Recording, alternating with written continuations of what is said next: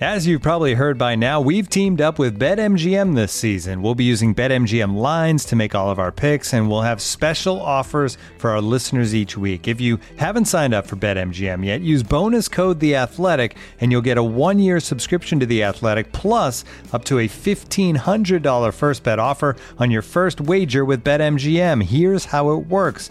Download the BetMGM app and sign up using bonus code The Athletic. Make your first deposit of at least $10. Place your first bet on any game and claim your voucher for a one-year subscription to The Athletic. See BetMGM.com for terms. U.S. promotional offers not available in D.C., Mississippi, New York, Nevada, Ontario, or Puerto Rico. Gambling problem? Call 1-800-GAMBLER. Available in the U.S. Call 877-8-HOPE-NY or text HOPE-NY 467-369 in New York. Call 1-800-NEXT-STEP in Arizona. 1-800-327-5050 in Massachusetts. 1-800-BETS-OFF in Iowa. 1-800-270-7117 for confidential help in Michigan. 1-800-981-0023 in Puerto Rico. First bet offer for new customers only in partnership with Kansas Crossing Casino and Hotel. Don't forget, if you haven't signed up for BetMGM yet, use bonus code The Athletic, and you'll get a one-year subscription to The Athletic, plus up to a fifteen hundred dollar first bet offer on your first wager.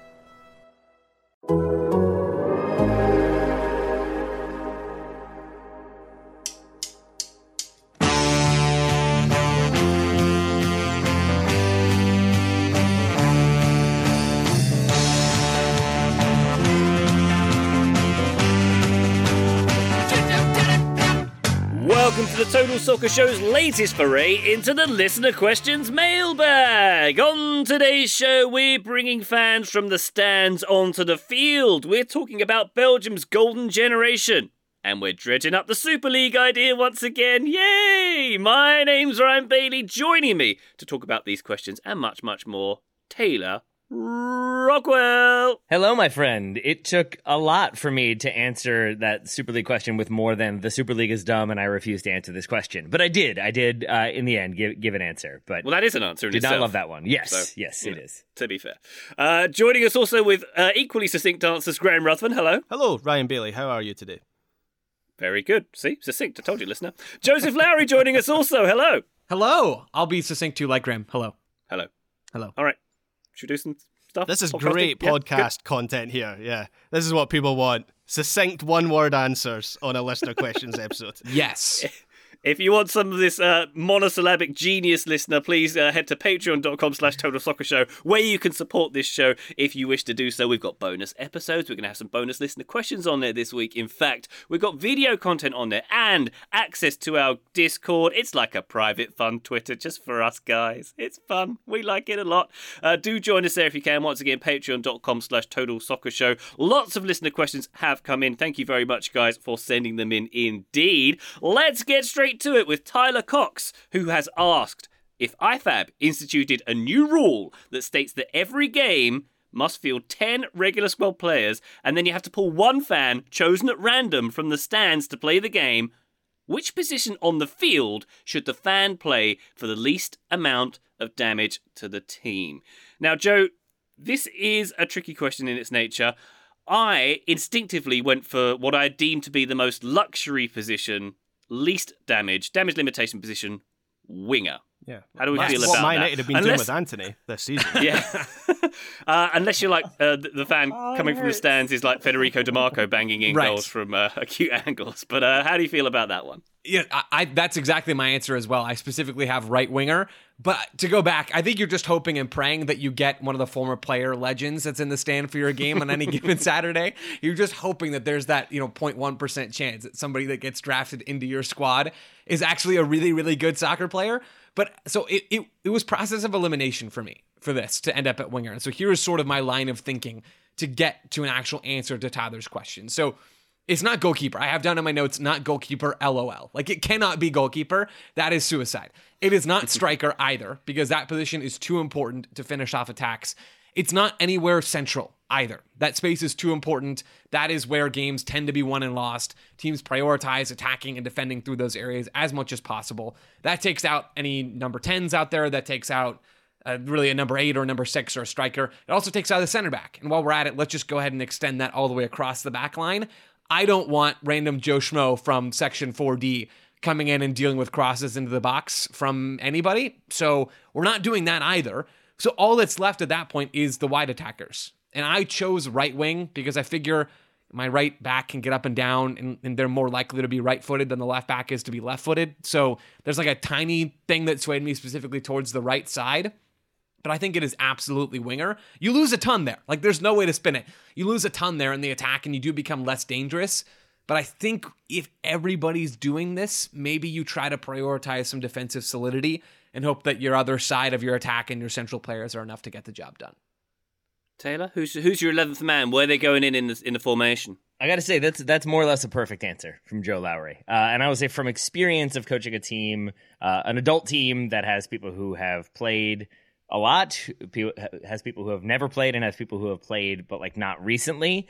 The instinct is to hide them at fullback, and you think, oh, we can have like good midfielders who get back. You have good center backs who can cover. You'll be fine. But the reality is that any decent team is going to recognize, oh, that fullback can't dribble, can't defend, can't do anything. We're attacking. And they also just came from section time. twelve. exactly, and they've probably had a few in the pub before the game. Uh, so uh, it, it is an immediate area of vulnerability, and you sort of have to cheat your whole defense over to help out. You have to have people coming back even deeper to help out, and it really throws off the game plan. Joe is is dead on. I think at the same time, going the full red card route of removing a striker and just sort of playing like a four five zero.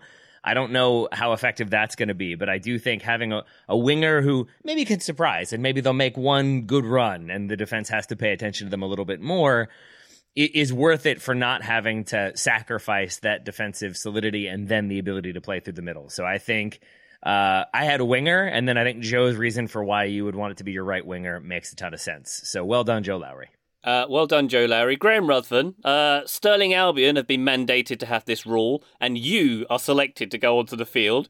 Where would you choose to go? It can't be in goal because you need to be holding the pie, obviously, so you need your hands uh, occupied. But where, where do you think? Um, so the way Stirling Albion are, are playing at the moment, I might actually be an. Imp- I'm terrible, but I might actually be an improvement on some of the players who are playing for this team right now because we are in free fall this season. Um, but I would probably so the two positions that I played as a teenager were right back and right midfield, and um, those are maybe the two positions where the two we highlighted. Yeah, yeah, the two positions. There might be something in that, um, because I had winger top of my list for all the reasons that have already been explained, and then fullback as my as my second choice. I accept Taylor's point that you can attack a fullback, but then you look at fullbacks in the modern game, or more specifically, these kind of hybrid defenders that we're not going to get one of these at Stirling Albion, but um, Arsenal and City and Liverpool play these kind of hybrid central defenders, fullbacks like Ben White and Gvardiol and Nathan Ake and Akanji, and Barcelona have Jules Koundé and Real Madrid have David Alaba. So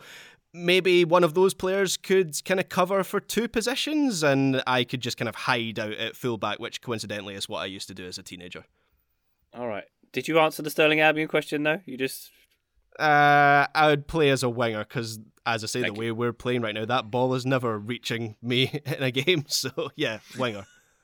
And do we think, Graham, there's ever a scenario where if this happened, there is a scenario where the team actually sets up and uses the fan who comes on? Like may- maybe. I'm not, I'm not If saying the they pull fan Lewis is Figo Thierry the Henry, stands. if the fan is Thierry Right. Henry, that is the one situation. Well, yeah, But I mean, they're still going to be in their casuals, right? They're not going to even. Have, Yeah. oh, I, ca- no, I suppose they get cleats in it. well, that is a that yeah, that is an interesting point. Are they playing in like Timberland boots? Because I'm not sure having them on the wing getting crosses into the box is going to be much use. Eh, Harry Redknapp famously once did this, right? In Yeah, he 1994, he's West Ham manager at the time. West Ham are playing a, a, a friendly match against I want to say Oxford, I think it was, and basically this West Ham fan was being very abusive and not very kind to the team, and so he goes over to the fan and says, "Right, come and play for his second half." He goes into the dressing room, they give him a kit, he comes out for the second half. That's uh, Yeah. the kind of thing you don't really get in the Premier League now. Harry Redknapp, those those sort of stories. How did that play out? Uh, About Uh, as expected? He didn't play for long, the fan. well, it was Jermaine half. Defoe, and he went on to have an excellent. No, keep going. Can you imagine, uh, obviously giving the abuse and having Harry Redknapp say that? That's a funny situation. But actually being the fan and going through with it and saying, Yeah. yep, all right, I'm going to suit up. Here we go. Let's do it. yeah, would you do it though? Like if Wimbledon, I'm, I'm afraid I don't really know who the Wimbledon manager is, but whoever the Wimbledon manager is gave you the call, would you go on just to say you'd done it? Uh, firstly, Johnnie Jackson, how dare Okay, you? He's go. very handsome. Um, I would not. I don't. Yeah, I don't could think I handle would myself. want. I would want to want to do it if you know what I mean, but I don't know if I'd be able to go through with it. Yeah. Taylor, would you do it if you got the call up? I think if it was in the form of me having harassed the team the whole time and then getting the call up, no, mm. I would probably chicken out. But if they were just like, hey, we need someone to step in, I wouldn't mind giving it a go to see just how poorly it turned out because. Of course, the the delusional me would be like, "No, nah, I'm going to score a brace, and th- this is the start of my playing career at the age of 39 or however old I am." However, eh, give or take. Uh, Joe, um, Phoenix are there saying we're rising, but we're not rising hard enough. Lowry, you're in. What do you say? Yes or no? I, I say yes. I think I'm actually taller than Rocco Rios Novo. I know at least you, Ryan, and, and Graham are still their starting goalkeeper. So, you know, maybe there's something in me taking 12 seconds in goal. I, I would do it. I would also request like uh, two weeks to actually go and train. And I'm going to fly out and hang out with Bobby Warshaw, and he's going to yell at me, and I'm going to do a bunch of wall passes for two weeks. And that I think is going to tighten up my game just enough to go out and make me feel like I'm not going to embarrass myself quite as much as I inevitably will. But yeah, I would totally do it. Why not?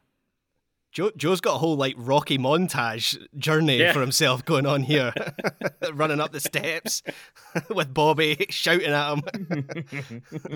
I like it. Brings a whole new dimension to the question. Tyler, thank you very much for that indeed. Let's go to Guy Yedwab, who says if you had to take over a club as manager and completely change its playing style 180 degrees using the same personnel, which team do you think would be most likely to succeed?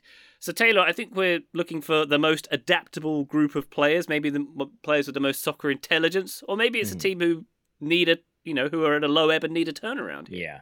I think the the honest answer is none because who am I? And I think anytime if like I just rocked up in the same way, like me just getting thrown into a into a Premier League game would probably not go well. Me showing up at a pitch and being like, "Don't worry, guys, I got this." My experience minimal. I coach ten year olds. We're gonna figure it out. I don't think I would get the buy in maybe necessary, but for sake of answering the question, I do think it's probably a team that has clearly shown that it has the ability, but maybe is past its cycle or just needs to change it up or maybe just needs the kind of Sean Dyche treatment. So I think you could go Union Berlin if you wanted to just go very simple. We're playing a system, a, a simple style. We're playing uh, more focus on defense, and then we're going to move the ball in specific areas of the pitch in certain ways. That's I what Union Berlin do already. Is that is that not their thing? I, I think what I'm saying is like they to me would be a uh, a team that I look at as being just like it seems ready for the next step or a new manager to come in. That that's the only way I can explain how poorly this season has gone. So maybe that doesn't fully answer the question of have them playing an entirely different style. So then my only other option in that regard would be present day Napoli, maybe, who are not playing the expansive football or the cohesive football that maybe we've seen them play. And I wonder if maybe just kind of empowering certain players, certain leaders on the team, but then also certain standout performers, Osimhen chief amongst them, if that would go some way towards making a difference. That's interesting. Okay, so Joe Taylor's gone the route of two teams who might need a change to turn things around. What if it's like a Man City where the t- the players are so highly coached and have the intelligence that they could just snap into a new system quick enough? I, I, Man City weren't my answer, but I, I do think there's something to be said for them being adaptable because these players are very, very skilled and, and they're all elite players at the national level and end up doing a lot of different things on that side. And so it's not like none of these players have experience doing other things. My answer, I feel pretty good about this, is Real Madrid. So there's a couple different ways you can look at this. There's one way you can look at it that says, well, under Ancelotti, they're all vibes, right? And so you could argue that turning them around stylistically just means giving them actual detailed tactical instructions to the level of a Pep Guardiola or an Ange Postecoglou or a Jurgen Klopp or whatever it is, right? That's one side.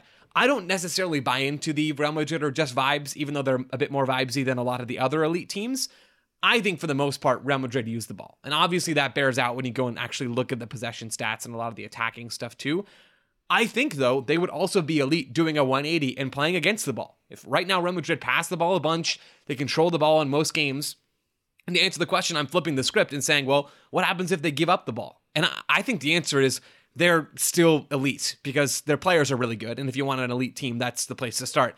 But I think about them having all these ball eaters in midfield. Tchouaméni can track a ball down, can win it in midfield. Fede Valverde, Jude Bellingham. We talked about Bellingham in detail a couple weeks ago. He covers a ton of ground and has that long, lanky stride. I think about at the center back spot, them having players who have a ton of range, which helps them in the high line, but also helps you when you're playing deeper downfield. You can cover space in the box. You can deal with those little micro runs from opposing attackers. Rudiger and David Alaba both, I think, would be really excellent at that.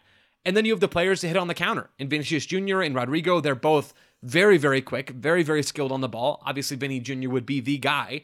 Maybe in this case, you do toss Joselu up on as the actual number nine and go with either a 4 4 2 with Bellingham still as that number 10, or you just go for a 4 3 3 that flattens out into a lower block and you blitz teams on the counter. I think Real Madrid are very, very adaptable, and you can see that in the players that they go out and sign. You can see that in how Ancelotti coaches.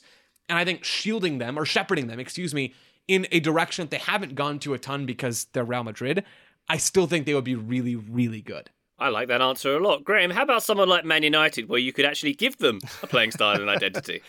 Yeah, I'm not entirely sure what their their style is. I guess maybe under un, under Ten Hag, they've been like a kind of counter-attacking team for some parts of the last two seasons. So I guess 180 from that is a possession-orientated team, and I do not think they have the players to play that way. So I'm not sure Manchester United make it on to my list. I had Real Madrid on my list. I had Man City on my list as as well. Um, I kind of think City have the players to go full Sean Dyche, Burnley with Haaland up front and then wingers and fullbacks whipping balls in, and guys like Alvarez and De Bruyne and, and whoever kind of picking up second balls. I'm not sure that would make the best use of their talent, but nonetheless, I think they could they could make that work. My my uh, primary answer though was PSG. So it feels like they have the potential to be the best counter-attacking team in the world. So right now, this season, it's all about Lucho Ball, having 1 million passes per 90 minutes, but they've got players like Achraf Hakimi, they've got Zaire Emery as, as, as like a ball-carrying machine in the middle, they've got Ousmane Dembele on the wing. And oh, they've got this guy you might have heard of, uh, Kylian Mbappe, the Roadrunner himself. So I'm envisaging a lot of counter-attacking goals. I am think Taylor will remember this goal. Manchester United scored a goal against Arsenal in the Champions League a long, long time ago where Man United are in their own box one moment, and then Park Ji Sung has a little back heel into Rooney, and then Ronaldo comes steaming forward, and within literally about Nine. five seconds, they've gone from one end to the other and scored. That's the sort of goal that I'm anticipating PSG could potentially score. Even someone like Kolo Muani would work in in, in that sort of uh, system. So I think they're doing some good things with Lucho and Lucho Ball, but yeah, they could go 180, I think. I like all those answers. Uh, Joe, I have one additional question for you. If the question were solely about MLS teams, which one would you choose? Oh, wow. Uh, LAFC is the first one that comes to mind for me because they still have so many players that are really, really good on the ball. But under Steve Cherundolo, they've gone almost, I don't want to say exclusively, but they've really transitioned into being more of a transition team. So I, I think you could tell them, hey, Chiellini is going to help you build the ball up from the back. You have two fullbacks who are very, very comfortable in possession. Ilie Sanchez comes from SKC and he conducts a bunch of stuff from midfield. And then you have so many attackers that are really comfy in tight spots. I think if you actually gave them some Wilfried Nancy style coaching, they would be the best possession team in Major League Soccer. Thank you very much indeed. And thank you, Guy, for the question. Let's take a quick break. When we come back, we're going Belgian. Back shortly. This episode is brought to you by Michelob Ultra, the official beer sponsor of the NBA. Want to get closer to the game than ever before? Michelob Ultra Courtside is giving fans the chance to win exclusive NBA prizes and experiences like official gear, courtside seats to an NBA game, and more. Head over to michelobultra.com slash courtside to learn more. This episode is supported by FX's Welcome to Wrexham.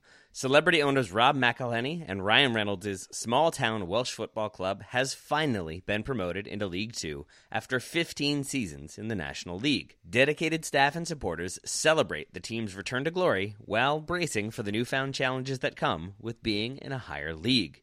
Will Wrexham AFC stand up to the challenge and rise again into League One? FX's Welcome to Wrexham, all new, Thursdays on FX, stream on Hulu. Welcome back to Listener Questions. Listener, Cam Tate has been in touch. Did the Belgium Golden Generation underachieve their true level? I believe, says Cam, that third at the World Cup was actually the best they could have done, and they were slightly overhyped. We found Roberto now, Graham... Martinez's uh, burner account, Cam Tate. inverted commas. Yeah, sure. There he is, identified. Graham, it's it's interesting. The golden generation tag is often an albatross in general, isn't yeah. it? So it's it's a matter of perspective on what a golden generation is, I suppose, and and having to live up to it is uh, has its pitfalls. Yeah, you don't really want to be a golden generation. I mean, some golden generations do fulfill their potential. I feel like France have done a, a a couple times. But yeah, the Belgium, the Belgian golden generation, as Cam says, uh, their best performance was third at the 2018 World Cup in Russia. They don't make it out of the group stages in Qatar, and I think we can say that that golden generation has now um, faded or disappeared in some cases. A lot of those players, in Hazard, have have retired, and they're they're trying to build something uh, new under Domenico Tedesco.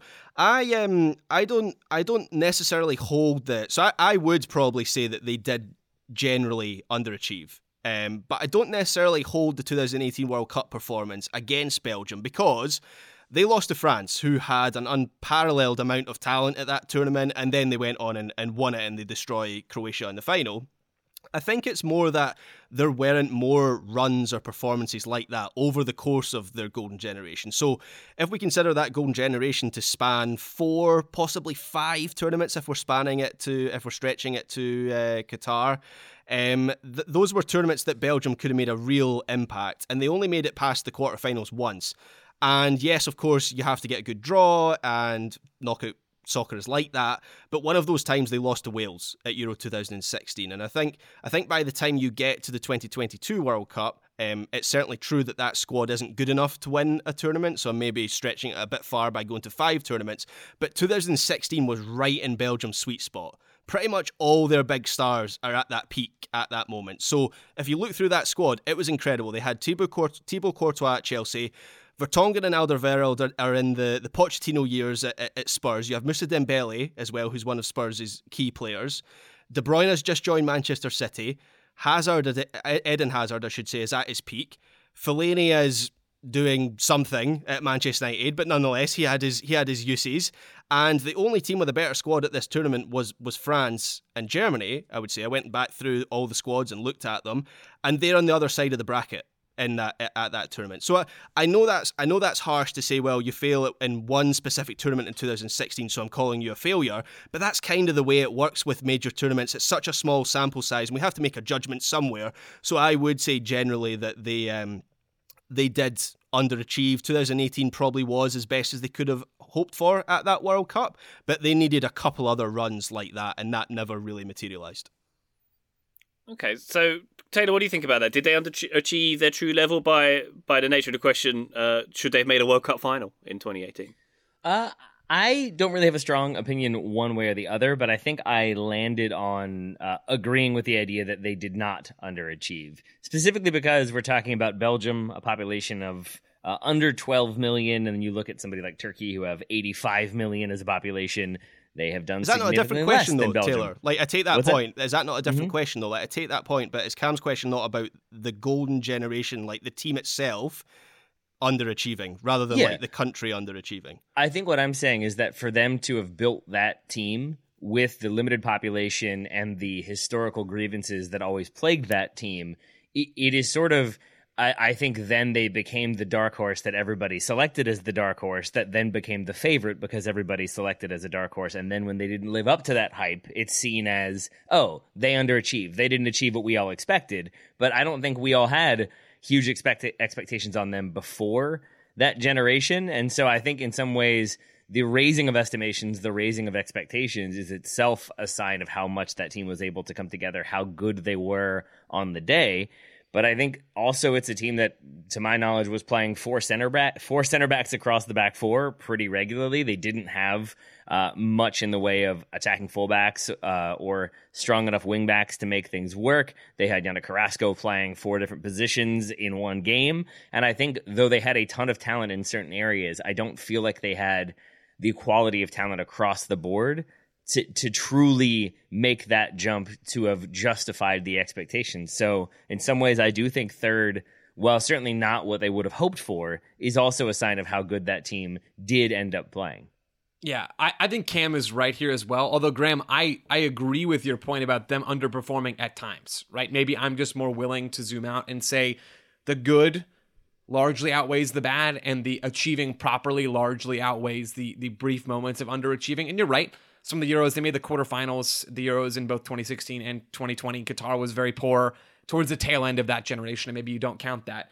But overall, I think they pretty much nailed the expectations in as much as you can nail that in international soccer, where so much of it, like it or not, is a crapshoot. And if you have one game where you're not at 100%, you know, you might get through anyway. And if you have another game like that, you might not. And some teams go through on those and some teams do not. And there is, at, at times, it doesn't seem particularly merit based, right? So I think Cam was absolutely right. I also think it's worth spotlighting like who actually is in this golden generation, just in case anybody out there doesn't doesn't know. Romelu Lukaku fits into this category, Eden Hazard and Kevin De Bruyne. Those are the three main characters of this generation. They all start with the Belgium national team between 2008 and 2010. And then alongside them, you have Thibaut Courtois, who's probably the next main character, and then Alderweireld, Vertonghen, Mertens, Graham, you mentioned uh, some of the other squad there.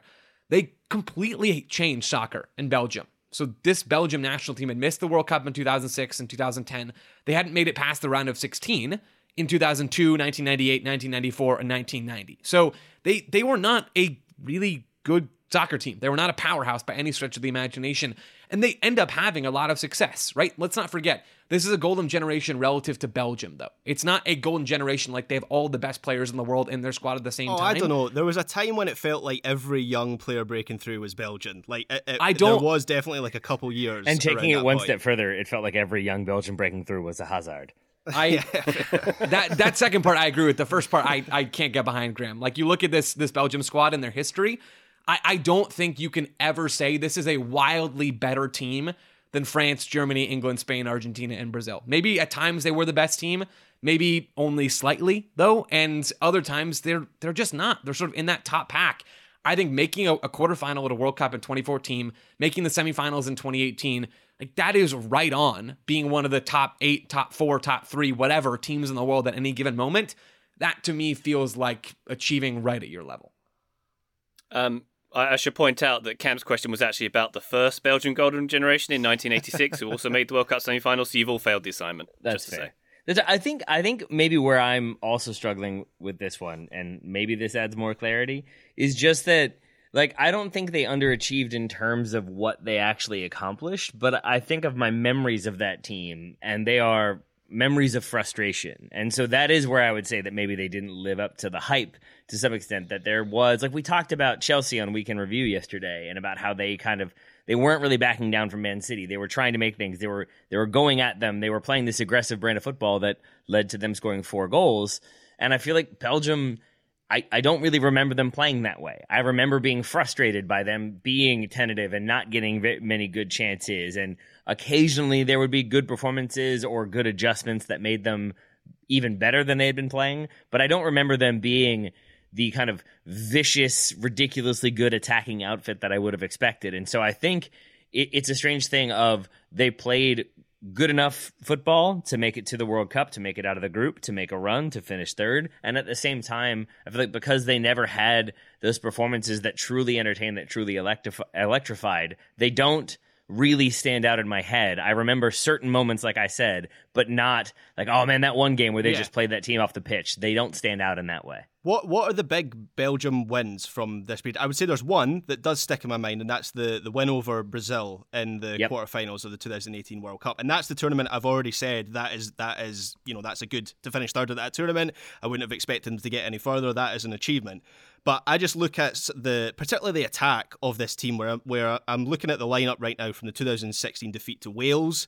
And they've got Eden Hazard, who at the time I love the how much you hate that loss to Wales. I do, yeah. I certainly, I absolutely do. I really resent that Wales made it as far as the semi final in that tournament. But anyway, putting my own personal uh, feelings and insecurities aside, uh, they've got Eden Hazard, who at that time was the best player in the Premier League in 2016. They've got Kevin De Bruyne, who, uh, as I say, has just joined Manchester City, is about to become this, the the centre of a Pep Guardiola team. They've got Lukaku up front. I know you, I know you fired shots at Yannick Carrasco earlier, earlier Taylor, but there was a time when Carrasco was like good for Atletico Madrid. He's uh, he starts Oh. on the right side, and That's Dries not what- Mertens to come off the bench as well. Like that's an Yeah. incredible attack. Love Dries Mertens. I didn't mean to fire shots at Carrasco. I think what I was trying to say was that like when you have him plugging holes in a number of areas because you don't have other players who can do that job. So he is like starting at left wing, but then being asked, asked to be like a left back, and now he's a right back for the final 15 minutes.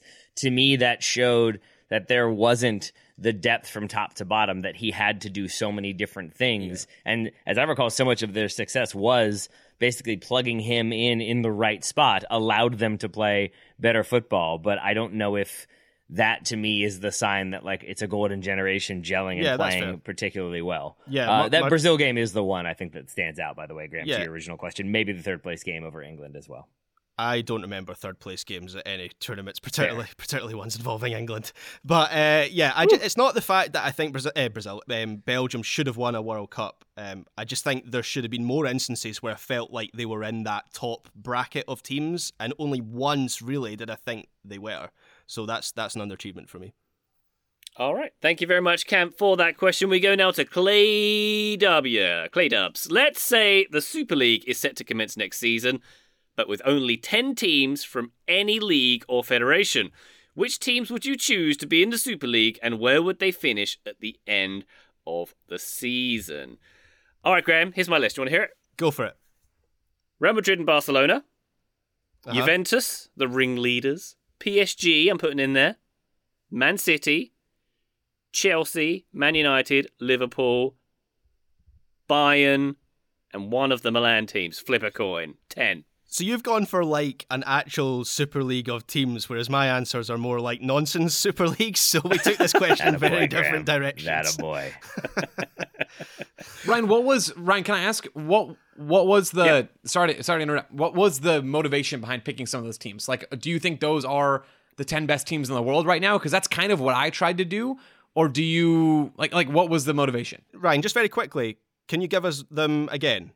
Yeah, sure. So, so from Spain, we've got Madrid and Barcelona. Basically, the rationale is that uh, a healthy mix uh, of teams across the top five uh, leagues in Europe, and those those who are a bit more hungry for the Super League are favoured, I would say. So, uh, Madrid and Barcelona from Spain, uh, Juventus and one of the Milan teams, PSG.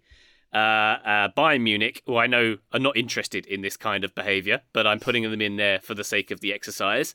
Uh, and then from the Premier League, City, Chelsea, Man United, and Liverpool. City, Chelsea. So no Arsenal in there. no, no. Wow. Why on earth are Manchester that is United a in that Super League? That is the one I do not under, do not understand. Well, uh, yeah. Are you are you picking this on the the best quality teams or No. like the clubs? Because Manchester It's United, I think, are you know one of the three biggest clubs in the world. But It's a mixture of ambition, who I think would accept the Super League, and who I should should be there based on like coefficient and like a healthy mix of all the leagues, basically. No clear rationale, I would say, but just big teams who should be there. That's my thought. yeah, I like I like the uh, the selection of one of the Milan teams. Like whichever one Yeah. just turns up first, they get the game. Let's they say get the uh, in, internazionale because they're traditionally more international. okay, are they or is that just the name? Yeah, that's why they got the okay, name. sure, Yeah. Fair enough. All right, Graham. What's your what's your what's your list? Let's hear it. Okay, so I've got a few suggestions. So I I Spilling out, kind man. of love a super league. I kind of love a super league of all the big clubs in world football that are bigger than the domestic leagues that they play in. So I want rivalries as well. So I'm thinking Celtic Rangers for starters, then Boca Juniors and River Good start. Plate. Let's have the two big Turkish clubs in there as well, Galatasaray and Fenerbahce. Maybe Shots Corinthians. Besiktas. All right, Two, cool, two, cool. yeah. So okay. before I anticipated that, and I went and looked at average attendances, and Besiktas have twenty thousand average attendance, and Fenerbahce and Galatasaray are like in the forties oh. and fifties. So I anticipated that Taylor Rockwell. I'm sticking Yeah, you're with coastal elitist. I heard it. Galatasaray and Fenerbahce, Corinthians and Pal- Palmeiras maybe, and Yeah, then there Ajax go. and Feyenoord, and uh, and and that's ten. Or a sort of similar idea but slightly different. We make a big six, a big six league in Europe made up all, of all the stragglers who are who are big clubs but not in a big league. So Celtic, Rangers, Galatasaray, Fenerbahce, Ajax, Feyenoord, PSV, Benfica, Porto, Sporting Lisbon. That's ten. All of a sudden we have a, that, that feels very Europa League, by Yeah, the way. this is called the Who Cares Super League. Is that correct? I quite like this idea. I would watch this league. Alternatively, the best badge Super League. So the 10 clubs with the best badges in world football. So I'm going for, you, you thought the last league was the Who Cares Super League. 1860 Munich, Aberdeen, Ajax, Barry with their crazy chicken, Hamburg, Heerenveen with Yes. the, the Love Hearts, the, the, the Seattle Sounders in their new badge, which is fantastic. Uh, Kaiser Chiefs, the South African club, not the mid 2000s uh, British band. Newell's Old Boys Thank and. Pumas. I'd buy all the merch I from all those 10 teams. Graham, I thought it was the Pumas. 2000s British band, and then you clarified, and I, I realized Okay, that it was sure. the soccer team. That was very helpful. Yeah, Joe's, Joe's a big fan. I think um, my favourite of your picks there is the d- dual rivalries from within, within the same Yeah. leagues. I think that's the one that would have the most fire within it, wouldn't it? Yeah, like. I would watch that league. I mean, maybe that's just me. I was watching uh, Swedish top flight football at the weekend, but that there we go. All right, Taylor, where did you land with this one? Uh, somewhere in between. Uh, I did kind of lean in the Ryan direction of what I think the Super League would be. Uh, so I had Bayern, I had Real Madrid, I had Barcelona, Inter Milan, uh, Man City, Chelsea, Liverpool, Arsenal. Uh, but then my two wild cards uh, would be I had Palmeiras as well because if we're going to go Super League, let's get the Copa Lib champions in there and see how they fare. And then because people are going to be so vehemently opposed to the formation of the Super League, you got to do like a little bit of work to get people on board, so I'm throwing Shakhtar in there, and we're gonna put Shakhtar Donetsk into the into the Super League as an immediate way to be like, hey, here's a ton of money, uh, and you all immediately get some goodwill and a lot of exposure, and I feel like that would be a good way to cover some of the fact that we're establishing a Super League. The old uh, Spain Portugal World Cup bids method. Yes, exactly. Exactly. yeah, uh, totally. Very good. Joe, how did you feel about this one? And bear in mind, we have to pick where the teams will finish at the end of the season. Oh, boy. my, my instinct is just to say whoever finishes highest in the Champions League currently probably is going to win this, but what do you say? Yeah, so I, I have my teams in order of ranking, and I, I I'm surprised I'm the only one of the four of us that tried to pick the best teams. But I guess the Super League originally wasn't all about the best teams at all, right? And so there is Tottenham absolutely are in it, some- Joe. Tottenham are in it. I just distinctly remember, and they're still in my list, by the way. I just distinctly remember when all three of you guys were doing the Super League show, and I think I was on vacation for a weekend, and I was like, man, this is just so nice to not be doing this show right now, trying to deal with all the muck of the Super League. So I don't maybe have quite the same vitriol and anger towards it. So I, I went for the 10 best teams. Manchester City are number one in the standings. I've got Bayern Munich as the second team. I have Real Madrid third right now. Then I have Arsenal fourth, Barcelona fifth, PSG sixth, Liverpool seventh, Inter eighth, Tottenham ninth, and Bayer Leverkusen tenth. So that is my list. No Girona. I, I don't know that that still holds all the way with some of the recent Tottenham injury news. They probably get bumped out of, of the top ten right now. But if we can imagine these squads are close to fully healthy, I feel I feel pretty good about that list.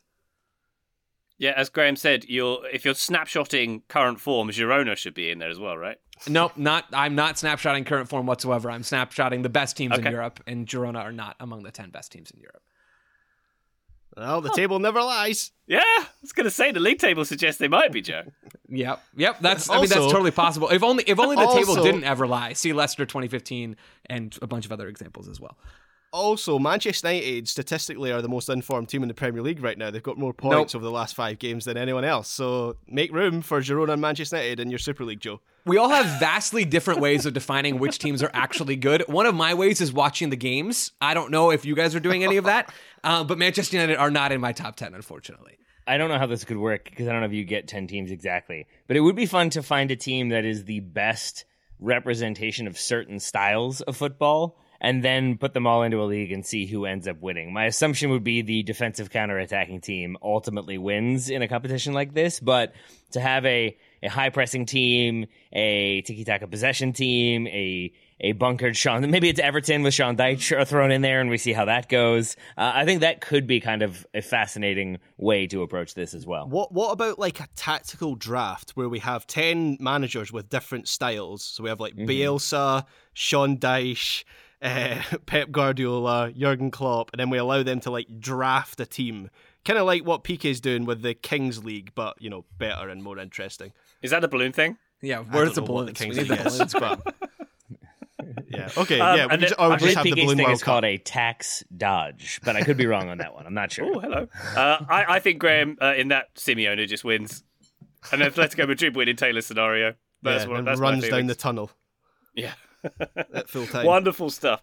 All right, Clay, thank you very much for that question and for reminding us that the Super League was a thing, and it's probably going to be a thing when it comes back in a year or two. Fun Yeah. times ahead. Uh, let's take a quick break. When we come back, we're talking Clemson Tigers. What? Back shortly. Looking for an assist with your credit card but can't get a hold of anyone? Luckily, with 24 7 US based live customer service from Discover, everyone has the option to talk to a real person anytime, day or night. Yep, you heard that right. you can talk to a real human in customer service at any time. Sounds like a real game changer if you ask us. Make the right call and get the service you deserve with Discover. Limitations apply. See terms at discover.com/slash credit card. Looking for an assist with your credit card but can't get a hold of anyone? Luckily, with 24 7 US based live customer service from Discover, everyone has the option to talk to a real person anytime, day or night. Yep, you heard it right. You can talk to a real human in customer service anytime. Sounds like a real game changer, if you ask me. Make the right call and get the service you deserve with Discover. Limitations apply. See terms at discover.com slash credit card. Total Soccer Show, welcome back to our listener questions. We go now to Sean Rosales, who says, Recently, a man named Tyler made national news in the college football world when he was critical of the Clemson Tigers head football coach Dabo Swinney. My question why doesn't this happen in the world of football? Are managers not faced with the same media or fan scrutinies in the public forum? And would it be better for some managers to be as honest as Dabo was in his rant? And if you haven't seen this, listener, um, feel free to go find it. Uh, Clemson's Dabo Swinney, uh, a five-minute rant against uh, after Tyler from Spartanburg. Spartanburg, South Carolina, where they make the BMWs, Graham. Fun fact for you there. Um, he asked him about uh, salary. Yeah. Graham, if you buy a BMW in the US, they let you go to the Spartanburg factory and you can like use their track. It's very cool. I've not done it, but I've heard Okay. it's cool. Yeah. Anyway, uh, I, I, I digress. Uh, Thomas Woody's five minute rant against Tyler from Spartanburg. He asked him about salary. He asked him about the record on the season. Jo- Joe, it's an interesting question because I do think that soccer managers do face scrutiny, and they can even face it from fans. They can even face it from, you know, they can even answer back. I this made me think of when um, the Talk Sport, which is a properly UK radio station where they have sort of sports chat in the mornings and the afternoons and so on. Uh, they were talking about Frank Lampard once as a manager and criticising him, and then Frank Lampard phoned in and defended himself. Oh yeah, which I always, remember that. yeah, right. So I've always really admired that. So it makes me think that this kind of scrutiny, this kind of fan interaction, does happen, Joe, in the beautiful game as well. I think it does happen. And first of all, I enjoyed you explaining Talk Sport um, in detail. That was, that was, I think, helpful for me and for listeners as well who who couldn't figure out what Talk Sport was. Um, I just think the exact methods of how this happens is is a bit different from sport to sport, and frankly, from from coach to coach. Like it's not like every college football coach out there is hopping on a talk radio show every Tuesday and taking callers. Like that that doesn't happen. So yeah, I, I guess to Sean's question, maybe to his point, I don't see a lot of soccer coaches going out there and publicly, you know, answering questions from fans. I don't think that happens very often at all. But there is public scrutiny. I think the forum, though, changes a bit. Like we're talking about your car getting stolen and Ultra is leaving messages for you in the case of uh, Spalletti with Napoli, and they returned his car only on the condition that he leave the club. And when he left the club, they returned the car. Like this, this stuff happens. The scrutiny is real. It just might not happen in exactly this kind of way. But managers do talk with the public. Luis Enrique had a Twitch stream going on around the World Cup. You have Greg Berhalter hopping on a podcast. Like these things do happen. They just maybe all happen slightly differently from coach to coach. Even within the same sport, they happen differently. Yeah, so first of all, I had questions about the format because I listened to the clip of uh, Dabo Swinney, not a real name, surely, uh, and it seems like he's on a radio show taking calls from from fans, like he's manning the phones for like a charity telethon or something like that, and that is unusual to me. So I, I take your point, Ryan, that certainly football managers um, are scrutinised and there is engagement with fans, but I can't really think of a format where a manager is in a studio taking calls from from fans from like a random caller. So that was my first question. I'm not mm. I'm not I'm not I'm not a college football fan. Is that is that something that happens in college football or is this also an exception that you would raise an eyebrow at? Joe's pointing at the latter. So- yeah, I, I, I, I the truth is, I don't know. I don't, I don't watch a ton of college football. I used to. Growing up, I watched a lot more. And my understanding, like I said earlier, is that this isn't a super common thing. I know Nick Saban will hop on and do some some media stuff, and he'll be on different shows. Yeah. Dabo Swinney very clearly the same. I think some of the big names will do this kind of stuff, and and they're sort of the rulers of their school, like and of their town. That. so there's some authority Yeah. here that I think can be enjoyable if you're in that position, but. I, like like I said, I, I'm not an expert on this, but I, as far as I'm aware, I don't think this is the the norm necessarily.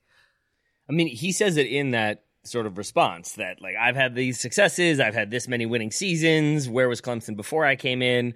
I'm I'm paraphrasing a little bit, but I think the overall point that I came away with is that when you are an institution and when you have a ton of support and goodwill, you have the luxury to respond in this way. And I think Nick Saban is a very good example of that, Joe. Going back a bit, like Frank Beamer at Virginia Tech, after he has the kind of breakout season he has when Michael Vick was his quarterback, from that moment on, he could basically do anything and no one's ever going to fire him. And Tech becomes a, a more of an institution in Virginia as a result. And I think like college football sort of lends itself to that. Steve Spurrier had that at Florida as well.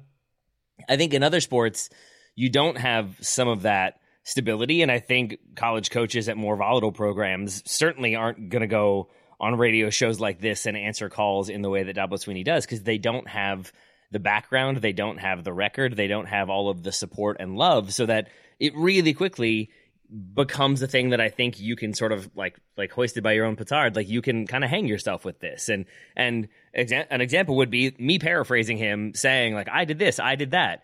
I don't know if he would agree that that's what he said, but that was sort of my takeaway. And I think that's what would happen if you had this more consistently is that coaches will get taken out of context.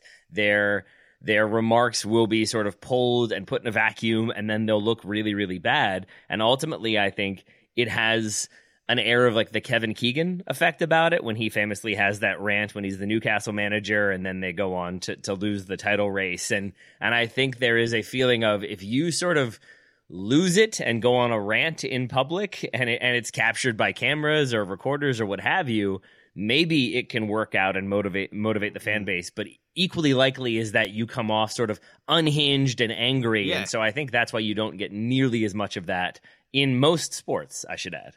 So that was my next question, right? So I, I, I know nothing of the context of this story. I'm, I'm only just familiar familiarizing myself with uh, my new mate Dabo.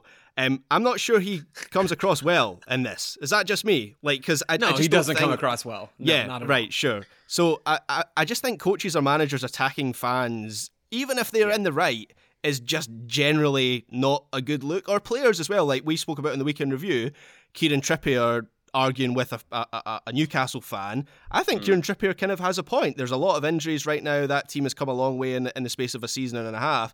It's still my reflex reaction is, oh, Kieran Trippier maybe shouldn't shouldn't be doing that with with a fan. So I, I just don't think Dabo comes across very well here. Yeah.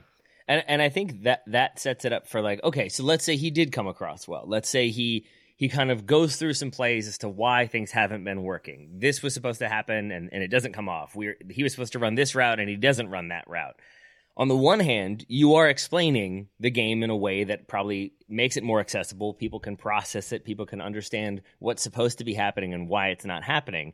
But inevitably within that explanation, you are saying, oh, the quarterback underthrew. Oh, the, the receiver was supposed to run an out route. He ran an in route. And that's just a thing that he's got to get right. Again, right there, you are publicly blaming your players for not doing the right thing. And most coaches, I think, recognize, especially at college level, that these are still kids. These are still sometimes teenagers, oftentimes teenagers, and that publicly pointing out their flaws and their failings and their shortcomings is not going to motivate them. And that's why you have so many coaches complaining about officiating and complaining about VAR and complaining about things that allow them to complain about the game without having to spotlight individuals. Sometimes you want to blow up a player to kind of light a fire, but but I, I, do think either way, you really quickly are going to run into a question of saying, "Hey, why do why do y'all suck this season? Why does your quarterback suck this season?" And no matter how enlightened or informed of a response you give, to some extent, if you give a really informed one, you're being too charitable. But I think at the end of the day, you're going to run into some problems. And I think the ultimate takeaway from this is that just Tyler's shouldn't be allowed to ask questions. I think that really is the important thing. And yes, this listener question episode began with a Tyler asking a question, so I'm aware uh, that that maybe We that's a love you, controversial thing to say, but. In the in the global feud between Tyler's and Taylor's, I'm just saying no Taylor has been dressed down by Dabo Swinney, as far as I know. Wow. We wow, need to the get Taylor Tyler into the Reid. archive. I never knew the that was a thing. We're Uh. Graham, I'll say on the on the uh, subject of fans or players uh, having arguments with fans. I think the king of that, and uh, positive examples possibly, are Harry Redknapp. Yeah. Um, who, as we mentioned in our weekend review, uh, once in a friendly game, preseason friendly, a fan was giving him so much abuse that he invited him onto the field to play in the second Yeah. half. And- uh, and also, there's a very famous example which Yeah. you can see on YouTube. Did, did we uh, answer that earlier? I like that you're bringing that up as though we didn't talk about that earlier in this show. Ryan, you're giving away that we're recorded back to back episodes in one day. I thought I was in a different show. Anyway, um, I believe that was there's the also first question from today. From Tyler, no less. See? Don't take questions from Tyler's. Let's blame him. Okay, fine. Um, but the other example of Harry Redknapp would be The uh, the, Lampard fan thing. forum with the Lampard thing, where he brings his nephew Frank Lampard into the team as a teenager. A fan says he's not good enough. Why are you doing this? It's nepotism, and he goes on this sort of. It's not quite a rant. It's like a he is very good. He's going to play for England one day. He's going to be a top top player, and uh, turns out Yeah, Redknapp was he's right. going to be a legendary footballer. Just not not for this club, of course, but you know, one day he'll be good, and you'll see. Indeed. All right. Let's. Uh, thank you very much for that question. Uh, no, I'm going to stop there. I've, I've lost the name of the person.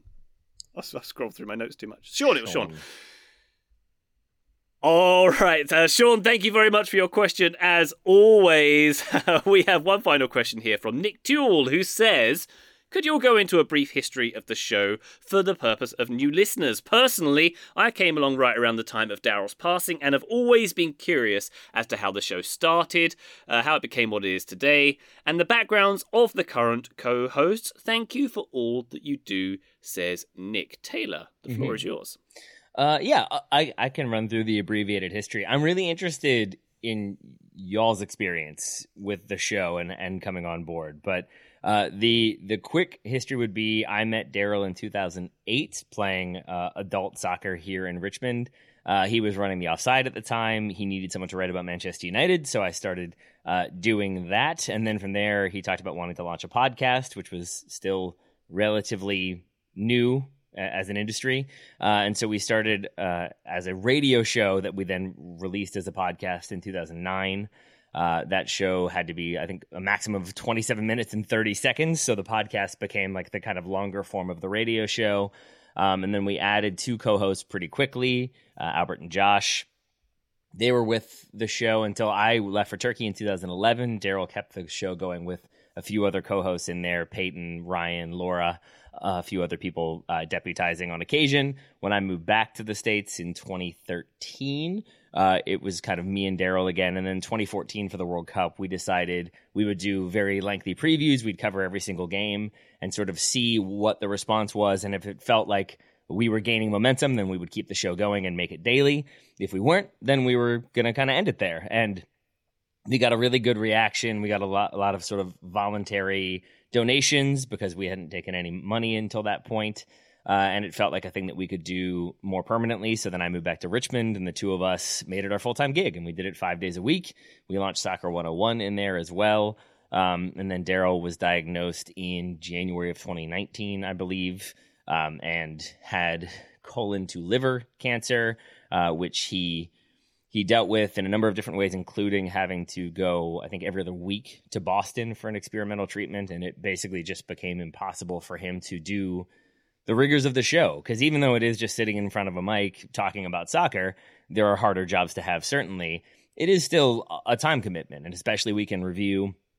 You're having to watch a ton of games. You're having to kind of like make the notes, keep everything in your mind. It just becomes difficult, especially with all the other games that we were then covering. So Ryan came in uh, to to host those episodes, and it was myself and Ryan. I think Graham joined us later on. Graham had previously been our La Liga consultant. Uh, one of two Grahams to talk about La Liga on this show, but Graham Ruthven is the better one.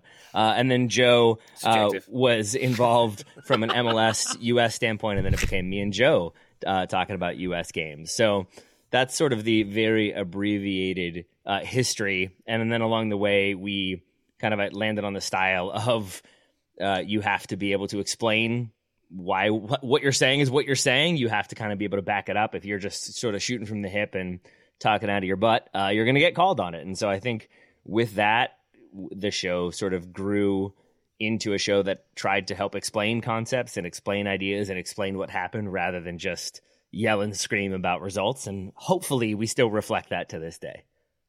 Wonderful stuff. Thank you very much for that, Taylor. I looked up my first show on Total Soccer Show was the 11th of March 2019. Uh, so not long after you mentioned uh, Dale started going through his treatment, so I was helping out then. Uh, five years in March. Wow, time has flown. It really has. It's wild to think how long it's been. I mean, since Daryl was on the show, certainly, but then that how long you all have been doing the show, and ideally, there will come a time when you all have, I, I don't know, been on it for longer than five years or six years or seven years. Like, I hope it keeps going because it's been, it's been certainly stressful and a really like scary time when it transitioned and and and Daryl wasn't with us anymore. Um, but I feel like it's been fun to go from not fun.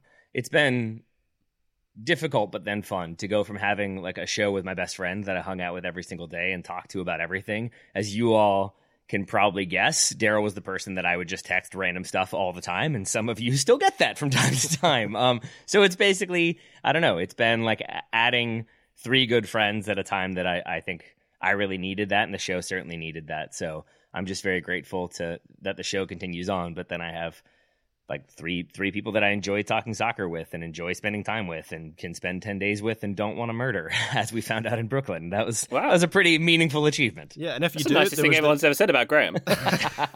you know, if you do want to murder someone, there was that dungeon, you know, below. There so- was prime real estate to do so. There's been prime real estate. Also, we I think Ryan has shown his true colors as hashtag Team Hunter.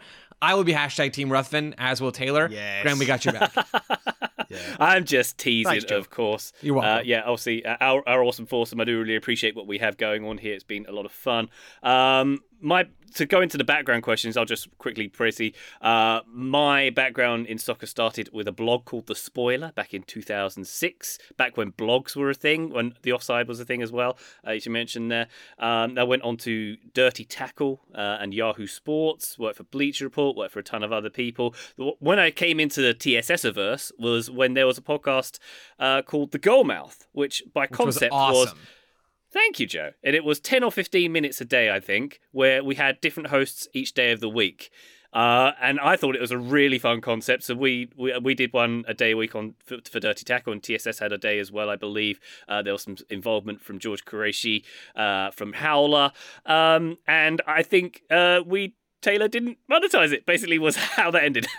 yeah, I well, I think we we did it for a while, and and it felt like it had reached a point where we had kind of plateaued at downloads, and then uh, advertisers weren't interested, so we went our separate ways. But it it looms large because it was my introduction to Ryan Bailey. Ryan's episodes were my favorites consistently; they always made me laugh, uh, and it also stays in my head because Daryl had. I think the single worst pun I've ever heard. It made me like make a noise out loud. It was about different permutations of CONCACAF if they wanted to expand, one of which was a long dancing line called CONGACAF.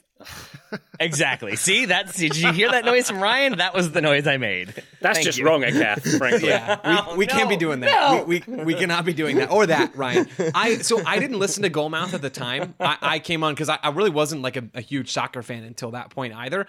TSS and I've said this on the show before was a huge part of what got me into soccer. So Taylor and Daryl talking about soccer. I remember you all did. I think you all did some episode about Didier Drogba and Phoenix Rising, and, and maybe that was a listener question or something. And I remember listening to that and sort of like realizing, wait, what what's happening in my city? And so all of hmm. those things sort of coalesced into me doing this now as, as a big part of my day to day job and day to day life. But I didn't listen to Goalmouth at the time because you all had been doing that earlier, and it was still happening. I think when I started to get into listening to TSS, but I, I didn't really know what it was, and I was just learning. So I went back through much more recently, maybe a year or two ago, and listen to some of the old episodes because I'm a little bit sick in the head. And Ryan, it kind of stood out to me. Your episodes were really, really good. Like I think they they may have actually been the best of all of them. I think Taylor's Taylor's probably right about that. But the thing that stood out to me the most is how different you sound between now and then. Like your voice, maybe it's just the mic, or I don't know what it is, but you sound just like different. I'd have to go back and really listen to it again. But I remember my impression being, Yeah. is this the same guy? Like he's still got the British accent. Maybe you're hmm. maybe Well, the was that- accent's yeah. mellowed. I don't know what it is exactly that changed, but it's like two different Ryan Baileys, and I love them both equally. Yeah, well, there was that weird period when Ryan and I worked for Bleacher Report together, and Ryan, you remember you used to speak and you used to that Kermit impression all the time. That that was a little bit of That a weird explains it. uh, phase in your life. Yeah, that, that, explains was it. the explanation. Yeah, but Joe's basically saying I sound more handsome now, right? Is that the Yes, gist of what you were that getting is at? hundred Right, percent excellent. what I said and meant. Correct. But uh, to be honest, Joe, I also um, I, I forgot from my resume. I used to do a TV channel, a, a YouTube channel called, called Kick TV, which we launched back in twenty uh, late 2011. And I lo- I watched the videos from that when I first started doing it, and I sound a bit more like I'm from London than I do bit. now. I think that's what it As you say, it's been, I've spent I think it's mellowed a bit. Yeah. Yeah, yeah, that's it. Mellowed, yeah. It's uh, it's transatlantic now. Graham is what how I describe my accent. There you go. Uh, Graham, any uh, any thoughts on your background before we close this one out? Uh, God knows how I ended up here or what I uh, contribute. maybe I I, I I counter Ryan's Englishness, so maybe there, that's as uh, good a reason as as any. Um, I used to work for Eurosport, so going all the way back, I came out of college, graduated. Weirdly, somewhat bizarrely, my first paying job in soccer was writing for the New York Times. I'll always be thankful to Andrew Das for that because that really kind of set me up. Um, started to write for The Guardian uh, from that point, worked for Scottish TV as a freelance sports reporter for about five years, which is where I met my wife. And worked right. for Eurosport for a long time as well, um, as you did for a period as well, Ryan. Uh, did. And I used to, over time, I kind of became their La Liga guy. So I would get like three or four La Liga games every single weekend, spread over the Saturday and Sundays. And so that's uh, kind of where Taylor ended up, Taylor, Taylor and Daryl ended up getting in touch. And I would come and do a couple of La Liga episodes. And then really through COVID, and I always think of like the Euros in Euro 2020, which, as we all remember, happened in Yeah. 2021, was kind of the period where the, the four of us sort of came together. And I guess, um, yeah, the rest is history. Yeah. Yeah. And just to clarify, listener, um, my first job out of college in writing uh, for pa- newspapers was for a local paper writing about non-league soccer. Graham went straight into the New York Times. It's local if you live in New York. That's Yeah. that's what it is. I, I peaked early. I peaked in high school, right? it was all downhill from there.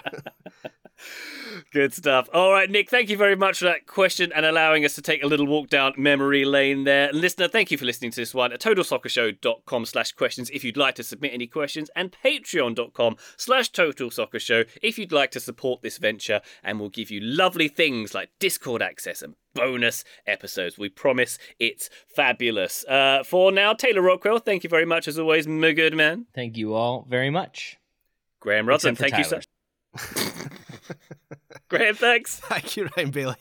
Joe Larry, thank you, my good man. right back at you, Ryan. And listener, thank you once again for joining us on this one. We'll be back on the feed very shortly, but for now, bye.